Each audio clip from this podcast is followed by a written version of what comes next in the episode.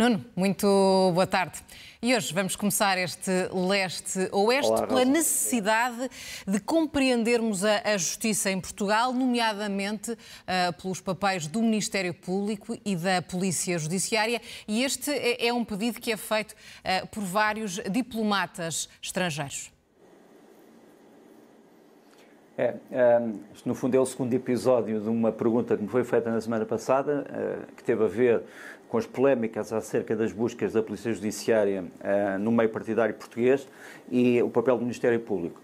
Eh, vários diplomatas eh, pediram para eu tentar explicar eh, o papel das magistraturas em Portugal. Eu não, não vou aqui ter tempo a fazer, mas podemos falar essencialmente em três tipos de magistraturas. Eh, Uma magistratura do Ministério Público, que no fundo encarna os poderes do Estado, uma magistratura eh, de instrução, que no fundo prepara os processos, analisa os processos eh, que lhe são carregados pelo Ministério Público e julga sobre as determinadas fases do processo, e depois a magistratura de julgamento, que obviamente é aquela que decide e é aquela que depois decide também sobre recursos. Eh, o grande problema, muitas vezes, da diplomacia é o de saber se ehm, podemos dizer que o Ministério Público representa o Estado ou representa o Governo. É uma boa pergunta, porque, por um lado, estatutariamente e constitucionalmente representa o Estado. Ou seja, eh, Portugal como um contexto político que engloba todas as instituições públicas. Por outro lado, representa indiretamente o governo. Porquê? É que os eh, magistrados do Ministério Público são também uma espécie de agentes de cumprimento daquilo a que chamamos eh, os objetivos da lei criminal. Eh, e nesse aspecto, a política criminal é decidida no Parlamento e o Parlamento tem como base, obviamente, os par- os partidos políticos. É preciso não nos esquecermos disso. Portanto, há aqui uma dupla, uma dupla função do Ministério Público que pode traduzir-se também numa dupla dependência e que causa problemas e ambiguidades. Depois, não nos podemos esquecer que o Ministério Público está obrigado, assim como a Polícia Judiciária, que é de certa forma o seu braço de atuação eh, de investigação criminal, está obrigado ao chamado princípio da legalidade. Quer dizer, o Ministério Público não pode praticar atos que saiam do, da estrutura legal. Portanto, não é um poder omnipotente.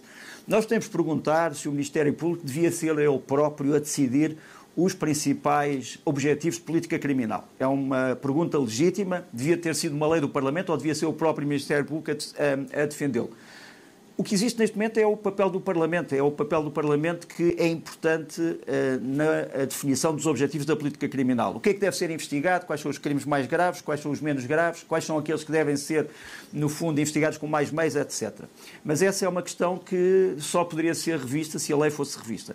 Quanto ao papel do Ministério Público nesta, eh, nesta investigação, eu acho que nós não podemos discutir eh, quais são os meios que foram usados. Se foram muitos, se foram poucos, porque para além da polícia que foi usada, foi também preciso ir buscar técnicos informáticos para impedir, por exemplo, que se fosse buscar em massa eh, todo o sistema de computador de um partido. Portanto, houve ali uma espécie de uma intervenção hoje costuma-se dizer cirúrgica, em que cada computador foi analisado e só foram tirados alguns fecheiros. Isso levou a que fossem muitos os peritos informáticos tivessem a ser usados e que não são propriamente polícias.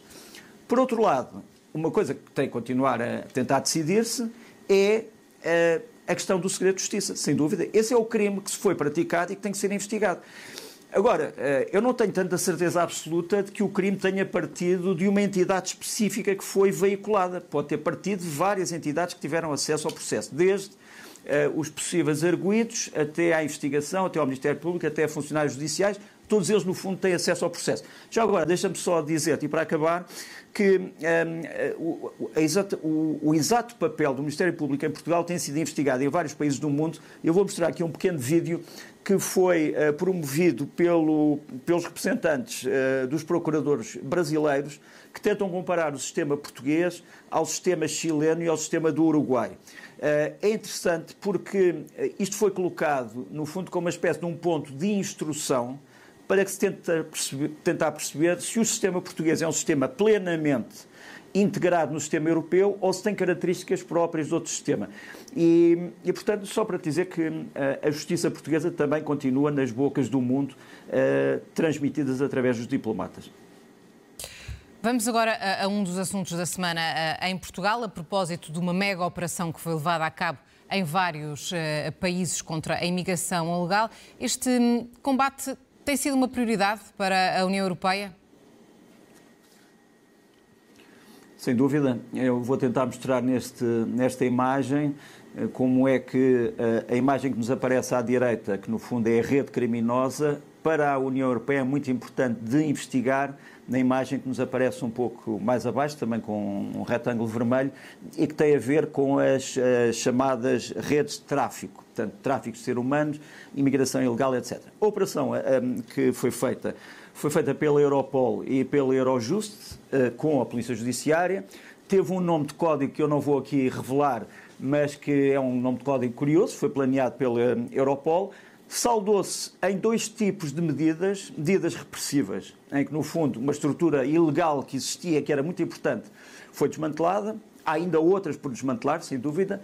E também um elemento que eu diria preventivo, eh, para evitar que outras pessoas caiam em redes criminosas como esta que foi desmantelada, que é uma rede que trazia pessoas com falsas promessas de emprego, que eh, atribuía falsas eh, identidades, que no fundo reduzia muitas pessoas a uma situação de quase escravatura. Estamos a falar de milhares de pessoas que entraram ilegalmente em Portugal e estão aqui como imigrantes ilegais e que uh, têm que ser confrontadas com a, a, rede que os contratou ou que os trouxe. E essa rede é que a rede tem que ser uh, responsabilizada. Já agora, deixa-me ver, deixa-me dizer que isto também tem a ver com os pedidos de asilo, quer em Portugal, quer em Espanha, têm sido um, pedidos e, e, confirmados nos últimos anos. Temos aqui um gráfico sobre como é que foi essa evolução de, a evolução de pedidos de asilo.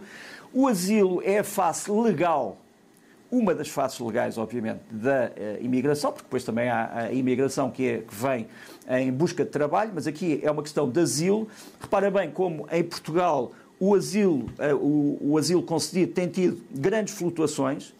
Eh, e, portanto, os pedidos têm também grandes flutuações. Nós, por exemplo, naquele ano, entre 2020 e 2021, tivemos muito poucos pedidos e muito poucas concessões. Em Espanha também uma curva que tem descido em relação a Portugal. Portanto, no, no fundo, Portugal tem uh, tido mais pedidos e concedidos nos últimos tempos do que Espanha. A Espanha aqui é. Uh, desculpa, estou, estou a referir-me a um gráfico totalmente diferente. Peço desculpa que estou, estou a adiantar. Isto era o gráfico que também tem a ver com este problema, que tem a ver com o desemprego. o desemprego, obviamente, também tem a ver com a imigração, porque muitas das pessoas que vêm nestes processos migratórios são competidores do emprego português com, com, com salários muito baixos, ou às vezes sem salários, e a, a, a percentagem de imigração em Portugal está aqui assinalada com as. do desemprego em Portugal está aqui assinalada com as colunas azul, portanto, o desemprego desde uh, 2018 até 2023. Nós temos realmente em Portugal uma variação, infelizmente, do desemprego, em que ele tende a crescer uh, nos último, no último período, enquanto que na Grécia só uh, desce uh, continuamente. Portanto, isto é algo que nos deve preocupar.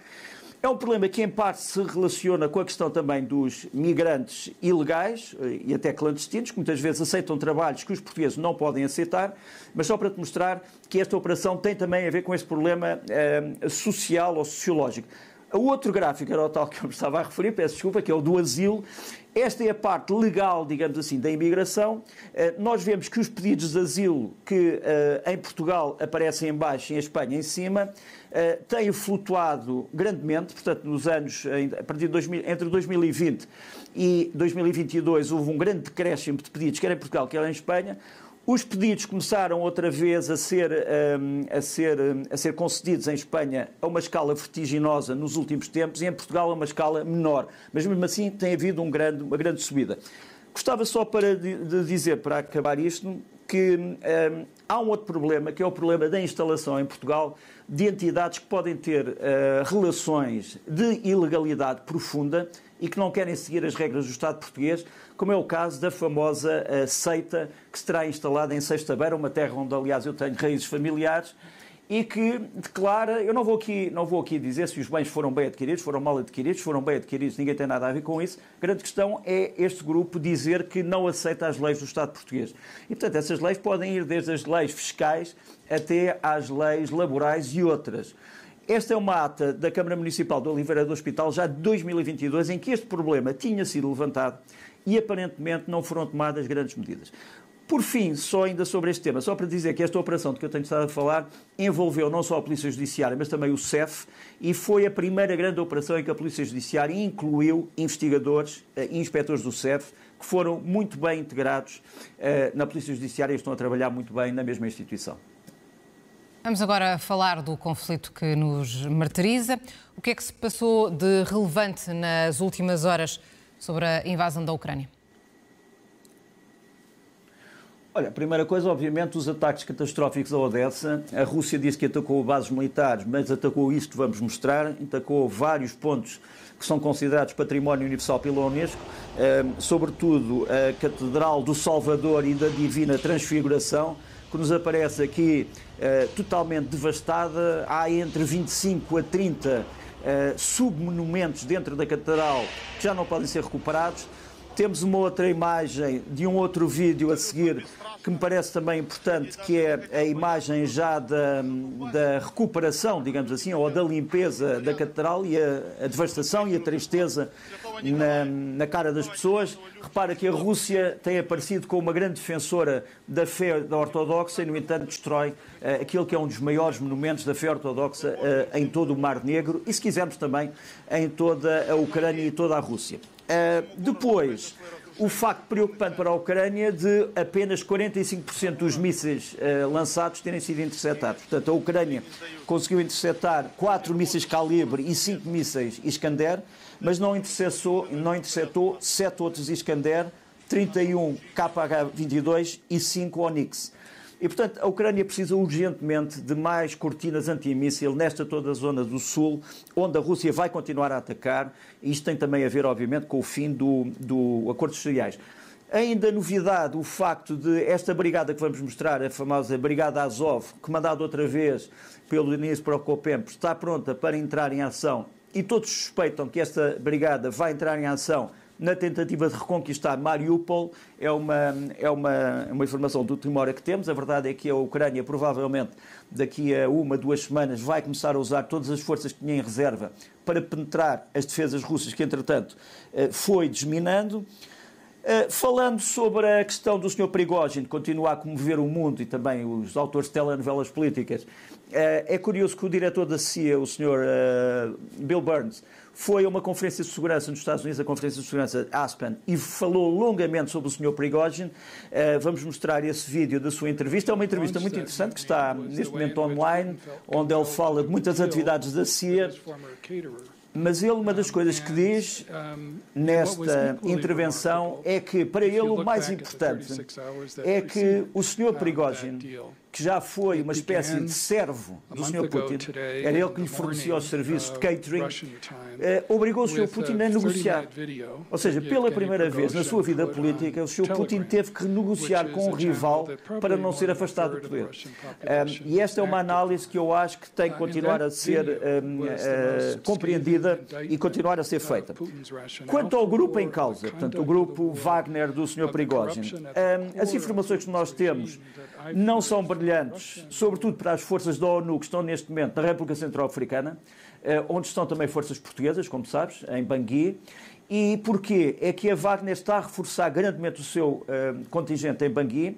Eles dizem que querem ter vários milhares de homens operacionais para uh, presidir ao referendo que se vai dar no fim deste mês na República Centro-Africana. Aqui temos uma imagem de um homem da Wagner a ser condecorado pelas autoridades uh, da República Centro-Africana, que veem a Wagner como uma espécie de milícia de libertação, enquanto que muitos dos locais acham que é uma milícia uh, que trucida pessoas. Já agora, um sinal de esperança para a Ucrânia, o facto da Ryanair, cujos diretores vamos mostrar aqui no aeroporto de Boris Pil, que fica na região de, de, de Kiev, a Ryanair acha que a Ucrânia vai sair normal, normal e talvez mais forte deste conflito e já está a apostar na renovação da sua frota na Ucrânia. Vai pôr 3 milhões, 3 mil milhões de euros na Ucrânia e 30 aviões, o que é um grande contingente. Só para acabar este tema, para mostrar que o apoio à Ucrânia não divide esquerdas e direitas, entre aspas, no fundo é superior a isso. E temos aqui o, um homem que veio da esquerda e até da extrema esquerda, um antigo guerrilheiro, é o presidente do Chile hoje, Gabriel Roric, que diz o seguinte sobre o conflito da Ucrânia. Um, you know, Prigozhin, I think, was making some of this up as he went along. Clearly, his main targets were Ele, no Shoigu and fundo, Gerasimov. Que se puedan tener en uno u no momento fundo, con algún em, cualquier líder. Da lo mismo si cae bien o cae Ele está a mal el tradução, mas eu acho de que um vou país. fazer a própria tradução. respeto al derecho internacional. Ele diz é que a se questão da Ucrânia é de que não há dois agressores nem dois responsáveis. O que há um responsável, que é um agressor, e um que é agredido. E, portanto, diz este homem, Gabriel Rorit, que a Ucrânia tem que ser apoiada porque é o agredido e não o agressor. E que isto é uma verdade de fundo que não pode ser ignorada por ninguém, qualquer que seja a sua família política. Vamos falar das eleições em Espanha, Nuno, até porque se costuma dizer que de Espanha nem bom vento nem bom casamento. Parece-te que hum, a extrema-direita está mais perto do governo. Que cenários é que se perfilam? Eu acho que a primeira conclusão é que, pelas sondagens que vamos mostrar aqui, que são as últimas sondagens que foram publicadas eh, e todas elas coincidem eh, numa progressão do Partido Popular que terá uma maioria, mas relativa, porque repara, eh, quase todos os partidos que aparecem aqui, ou os dois partidos que aparecem com a hipótese de chegar ao poder, eh, têm, pelo, têm menos 45 deputados que aqueles que precisariam para ter maioria absoluta. Portanto, têm à volta de 130 e precisariam de 175. Estas sondagens todas dão-nos realmente a maioria que aparece ali a azul para o Partido Popular, para aquilo que poderíamos chamar o centro ou centro-direita. O centro-esquerda, portanto eh, o PSOE, parece estar em, eh, em desfavor, embora tenha recuperado algum terreno. Agora, este centro, quer o centro-direita, quer o centro-esquerda, estão reféns, é a palavra que eu vou aqui usar, quer da direita, quer da esquerda. Porquê? Porque o PSOE, muito provavelmente, só consegue fazer governo negociando com, a coligação SUMAR, que é uma coligação feita de partidos que vêm desde a esquerda uh, mais ou menos radical até à chamada extrema-esquerda, e uh, o Partido Popular tem que negociar com o Vox, que também é feito de dissidentes do Partido Popular, portanto, pessoas que vêm do centro-direita, até pessoas de uma direita que chamaríamos radical e a direita populista e aquilo que poderíamos chamar a extrema-direita. Portanto, há aqui, no fundo, duas espécies de coligações em potência que fazem com que o centro dependa dos extremos. E essa, para mim, é a grande conclusão desta, destas eleições. Aguardemos pelos resultados. Vamos agora continuar a, a falar uh, da Rússia, noutra perspectiva. Aparentemente está com problemas com antigos aliados. Por que é que o Irão está subitamente desconfiado da Rússia? Porque o Irão tem reclamações históricas uh, sobre estas ilhas que vamos aqui mostrar. São três ilhas uh, do Estreito de Hormuz, que Portugal conhece muito bem, desde o século XV e o século XVI. E estas três ilhas que nos aparecem aqui a vermelho são hoje controladas militarmente pelo Irão, mas são reclamadas pelos Emirados Árabes Unidos, que nos aparecem aqui. E a verdade é que praticamente todos os países árabes, todos os países muçulmanos do mundo, aliás, não só os árabes, apoiam os Emirados Árabes Unidos e não o Irão. Portanto, consideram que o Irão, o Irão ocupou ilegalmente estas ilhas. Ora bem, a Rússia não quer ficar mal com o mundo árabe mas também não quer ficar mal com o Irão. E, portanto, assinou uma espécie de uma declaração em que dá razão aos Emirados, mas diz que quer ter boas relações com o Irão. O Irão já disse que a Rússia não se pode sentar em duas cadeiras. E é preciso não nos esquecermos que o Irão está disposto a defender estas ilhas. Nós vamos mostrar aqui uma imagem curiosa para as pessoas que gostam de aviões de, de guerra. Este é o F-14, o famoso Tomcat, que era um avião americano, talvez um dos aviões mais bonitos do mundo, que, entretanto, está nas mãos dos iranianos e que está baseado na maior ilha Abu Musa e, portanto, os iranianos estão dispostos a realmente uh, lutar por estas ilhas. Há um outro problema russo em relação a um outro, digamos assim, parceiro, ou se quisermos, um, um possível parceiro nos BRICS, portanto, naquela aliança económica que parece ser uma espécie alternativa ao mundo ocidental. Esta aliança, como tu sabes, vai ter uma cimeira em agosto, na África do Sul, e o problema é que o Sr. Putin tem o tal mandato de captura do Tribunal Penal Internacional. E a África do Sul aconselhou o Sr. Putin a não ir à África do Sul. E finalmente o Sr. Putin decidiiu que muito provavelmente não irá. Portanto, irá alguém em seu nome, provavelmente o Sr. Lavrov, ou então ele entrará por videoconferência. Porquê que a África do Sul foi tão, um, foi tão persistente nesta ideia de seguir o mandato do Tribunal Penal Internacional?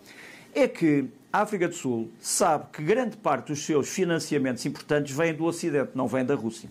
A União Europeia, dos Estados Unidos, e vai ter, poucos meses depois da Cimeira dos BRICS, a chamada Cimeira da AGOA, que é uma grande associação que procura isentar muitos produtos, uh, planeada pelos Estados Unidos, procura isentar muitos produtos sul-africanos de taxas elevadas. E, portanto, a África do Sul não quer que as suas relações com os Estados Unidos fiquem em perigo por causa de uma possível ultrapassagem do Tribunal Penal Internacional. Já agora, como sabes, os Estados Unidos não reconhecem a jurisdição do Tribunal Penal Internacional, mas neste caso estão confortáveis em relação à decisão do Sr. Putin. Porque há mais mundo. O que é que queres destacar, Nuno? Muito rapidamente, uh, os Estados Unidos, por causa da questão da Ucrânia, mas também pelo facto de terem receio de se envolverem em muitas guerras ao mesmo tempo, estão a construir novas fábricas de munições por todos os Estados Unidos. Esta última uh, que tivemos acesso é uma mega fábrica de munições no Iowa uh, para colmatar aquilo que os americanos dizem ser a, a, a sua deficiência ou o seu déficit em munições.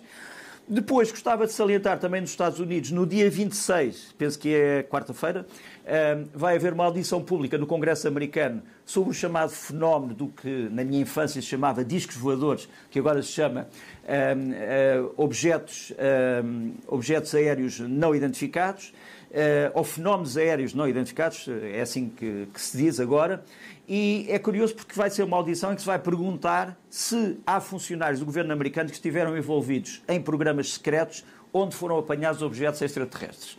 Quer dizer, há pessoas que vieram dizer sim, esses programas existem, isto tem sido negado pelo Estado americano, vamos ter uma primeira audição pública sobre este tema, que é um tema obviamente interessante e excitante até. Depois, Campeonato do Mundo de Futebol uh, Feminino, está a agitar o mundo, também agita os americanos, mas os americanos, apesar de terem uma grande equipa de futebol americano, já agora uh, uh, equipa de futebol nacional, já agora dou os meus parabéns aos portu às portuguesas pela, por terem entrado, entraram com o pé esquerdo, mas vão de certeza passar para o pé direito. Mas é curioso que o Washington Post, apesar de ter esta equipa de futebol eh, feminina teve que pôr este, este, esta explicação para que o público americano perceba o que é o offside. Não sei se podemos voltar lá, se pudermos voltar lá, agradecia. Portanto, o, o, o futebol uh, não é, digamos, o desporto mais popular entre os americanos, mas temos aqui realmente a, a explicação do que é um offside.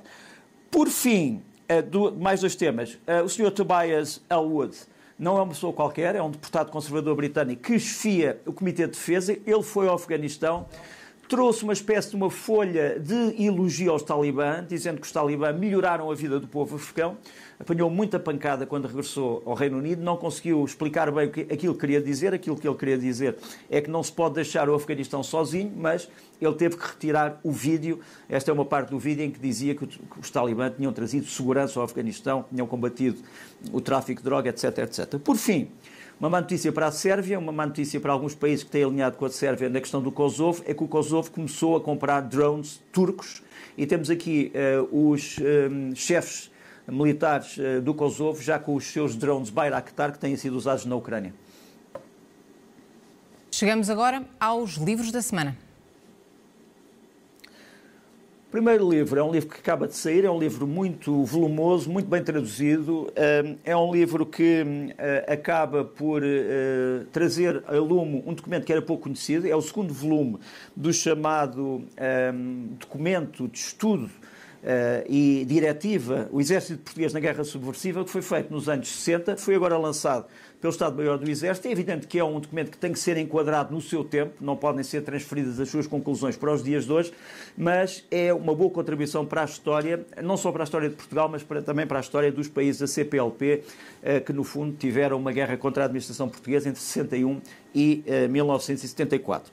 Depois, de um autor chamado Dmitry Minich, o primeiro grande livro sobre o pensamento estratégico russo na altura da guerra da Ucrânia. Infelizmente, para já está só em francês, Pensée et Culture Stratégique Russe, mas é um livro que vale a pena traduzir em português. Depois, esse em português, do Chris Miller, A Guerra dos Chips, no fundo, é o grande conflito nos dias de hoje para saber quem domina uh, os chips e a sua proveniência. E, por fim, daquele que partiu, Milan Kundera, um escritor muito importante. O seu último livro, chamado, eh, no fundo, eh, é uma chamada de atenção à Europa e, sobretudo, à Europa Central, um Ocidente sequestrado ou a tragédia da Europa Central. É um livro indispensável, tem algumas páginas perfeitamente inesquecíveis. Altura agora para os filmes da semana. O filme da semana, para mim, vai ser, porque foi restaurada esta cópia, é um filme de 1939, imagina, com a Greta Garbo, um grande papel, chama-se uh, Ninochka, do Ernst Lubitsch. É uma história muito interessante porque se passa no tempo das purgas do Stalin e é a história de uma agente secreta russa que vem a Paris para tentar recuperar e vender joias que tinham sido trazidas da Rússia depois da Revolução uh, Soviética por aristocratas russos. Este é o encontro dela na estação de Paris com três comissários políticos russos em que ela tenta perceber o que é que se passa no sistema burguês. E a primeira discussão é com o, porta com o homem das porta-bagagens, que quer ir buscar as bagagens, e ela pergunta: Mas porquê é que me traz buscar as bagagens? Porque é o meu trabalho. Não, mas isto é uma opressão. E ele diz: Não sou a opressão se a gorjeta não for boa. Mas depois vai continuar o diálogo entre o pensamento uh, rígido da União Soviética e o pensamento dos exilados em Paris. Uma das coisas que ela diz sobre os julgamentos de Stalin diz: Estes julgamentos são exemplares porque vai haver menos russos, mas serão muito melhores uh, Ninochka do um, ehm, uh, Ernst Lubitsch, uh, que foi agora restaurado e pode ser consultado na internet, comprado ou, um, ehm, ou alugado. Chegamos agora às sugestões da semana. Olha, são várias. Um, primeiro, ia começar com o teatro, Teatro do Bairro, Os Gigantes da Montanha, a última obra do Pirandello, uma obra inacamada, e, e, inacamada, inacabada, Uh, que é uma obra onírica muito interessante sobre a fantasia e a realidade, o que é a fantasia, o que é a realidade, o que é o espírito humano. E isto vai, como eu disse, para o Teatro da, do Bairro no dia 26, num cenário magnífico, que é o Museu Arqueológico do Carmo, em Lisboa, nas ruínas do Carmo.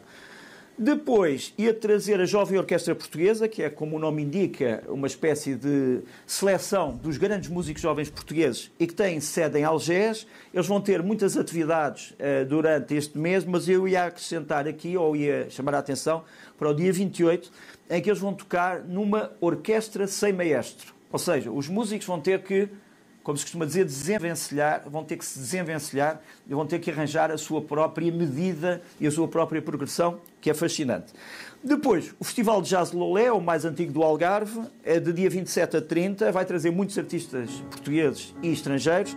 Eu salientava aqui um grande pianista contemporâneo, o Aaron Parks, que vai tocar no dia 30. Vamos ouvir um bocadinho.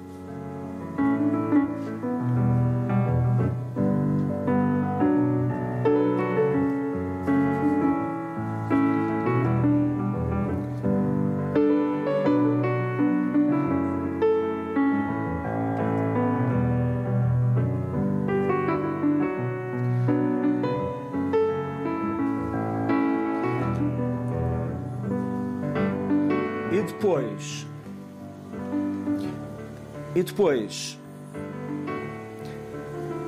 Vou trazer outro, outro concerto. É um concerto de um grupo português chamado Sullen. Uh, vai se chamar Caronte e vai no dia 28 ao Porto, ao Teatro Helena Sá da Costa. Vamos ver estes homens que são uh, que estão num universo entre a música espacial, o jazz rock, o rock progressivo, o metal harmónico, etc. Vamos ouvir um bocadinho dos Sulan.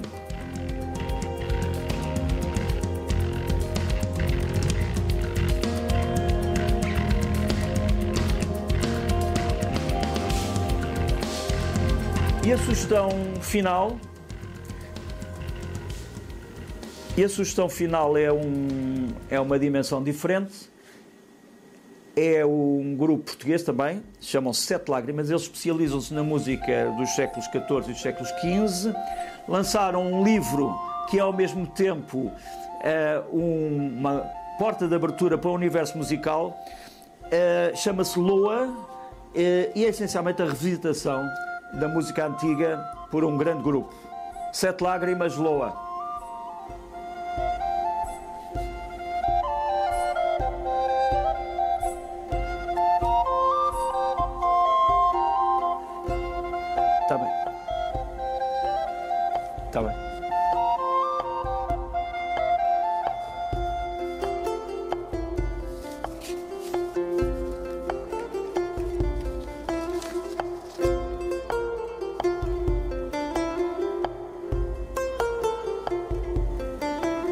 Chegamos assim ao fim do leste oeste desta semana.